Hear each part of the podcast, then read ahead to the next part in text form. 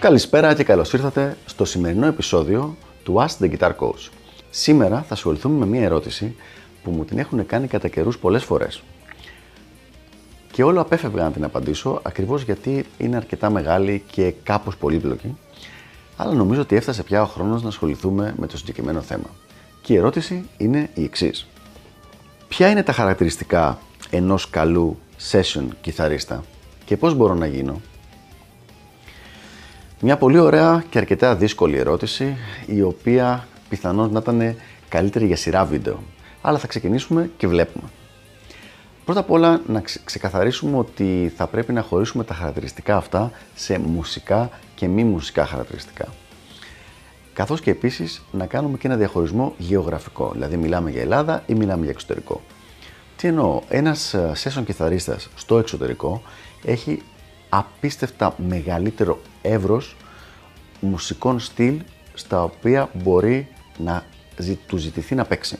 Δηλαδή, δεν είναι μόνο rock, metal, ε, pop και ίσως και jazz, αλλά είναι και country, είναι και ορχήστρες, είναι ένα κάρο διαφορετικά πράγματα, μέχρι big bands, bluegrass, οτιδήποτε, ένα κάρο είδη μουσικής διαφορετικά. Να ξεκαθαρίσω ότι θα μιλήσουμε από μια πιο ε, σφαιρική σκοπιά, ας υποθέσουμε ότι κάποιος θέλει να γίνει session κιθαρίστας, αλλά όχι απαραίτητα στην Ελλάδα, να μπορεί να ζήσει στο εξωτερικό και να δουλέψει και στο εξωτερικό ως session μουσικός. Οπότε λοιπόν, πρώτο skill, διάβασμα. Πρέπει να είναι πάρα πολύ καλός στο να διαβάζει παρτιτούρα. Δηλαδή και στο να διαβάζει, αλλά και στο να διαβάζει κάτω από συνθήκες πίεσης. Γιατί είναι πάρα πολλές περιπτώσεις όπου απλά σου δίνουν την παρτιτούρα και έχεις 5 λεπτά απλά να την προετοιμάσεις στα γρήγορα, ενώ γύρω-γύρω γίνεται πανικός, πρέπει να κουρδίσεις, πρέπει να βρεις το χώρο σου, πρέπει ναι, να μην ενοχλείς μέσα στην υπόλοιπη ορχήστρα, πρέπει ένα κάρο πράγματα. Ένα κάρο πράγματα.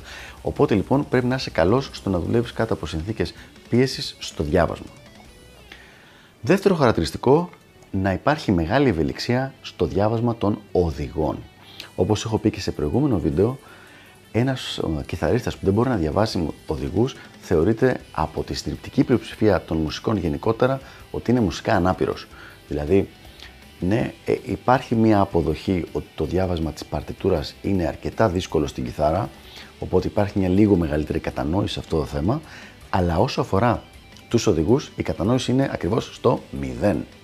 Είναι απαραίτητο skill να το έχει αναπτύξει κάποιος. Και μάλιστα πρέπει να μπορεί να διαβάσει τον εκάστοτε οδηγό σε διαφορετικά είδη. Δηλαδή, να πάρει έναν οδηγό και να του πούνε: Ωραία, τώρα αυτό το παίζουμε σε στυλ μποσανόβα. Τώρα αυτό τον οδηγό τον παίζουμε σε στυλ jazz. Τώρα το παίζουμε σε στυλ ε, classic rock και να μπορεί να κάνει τις αλλαγές αυτές άμεσα χωρίς να χρειάζεται να πάει σπίτι του φυσικά να μελετήσει κάτι τέτοιο. Να γίνεται πολύ πολύ φυσικά και γρήγορα η όλη διαδικασία.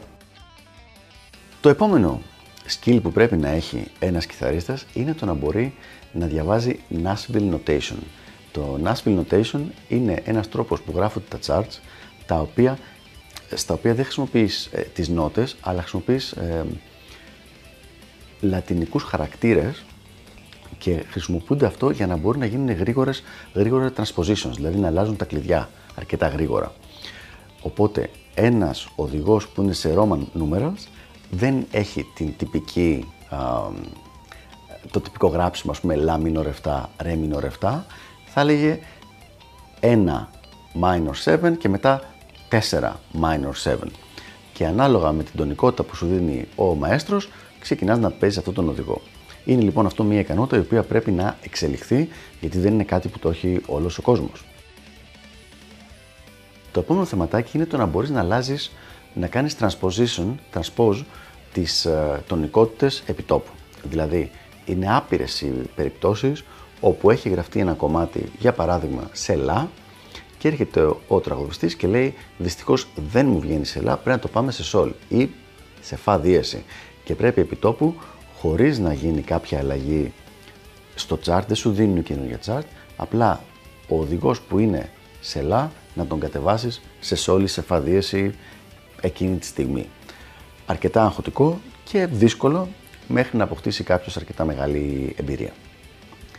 Και πάμε τώρα σε αυτό που ίσως είναι το πιο δύσκολο μουσικά πράγμα απ' όλα, το οποίο είναι η απλούστευση ή το ανάποδο, το embellishment, το γέμισμα μουσικών μερών. Δυστυχώς, πάρα πολλές φορές, ο άνθρωπος ο οποίος θα γράψει τα μέρη για μία ορχήστρα δεν ξέρει τα όρια της κιθάρας.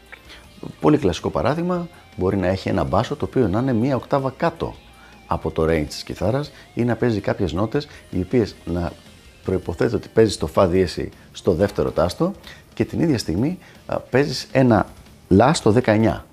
Κάτι το οποίο φυσικά δεν γίνεται. Πρέπει λοιπόν να έχει αναπτύξει την ικανότητα εκείνη τη στιγμή να βλέπεις ποια από αυτά δεν γίνονται και από αυτά που είναι δύσκολο να γίνουν να βγάλεις αυτά τα οποία δεν χρειάζονται τόσο πολύ σε σχέση με τα υπόλοιπα όργανα. Κάτι αρκετά πολύπλοκο. Αυτά λοιπόν όσο αφορά τα μουσικά skills του θέματος και στο επόμενο βιντεάκι θα δούμε ποια είναι τα παιχτικά, ε, τις παιχτικές ικανότητες που χρειάζονται για να είναι κάποιος ένας καλός session κιθαρίστας. Γεια χαρά!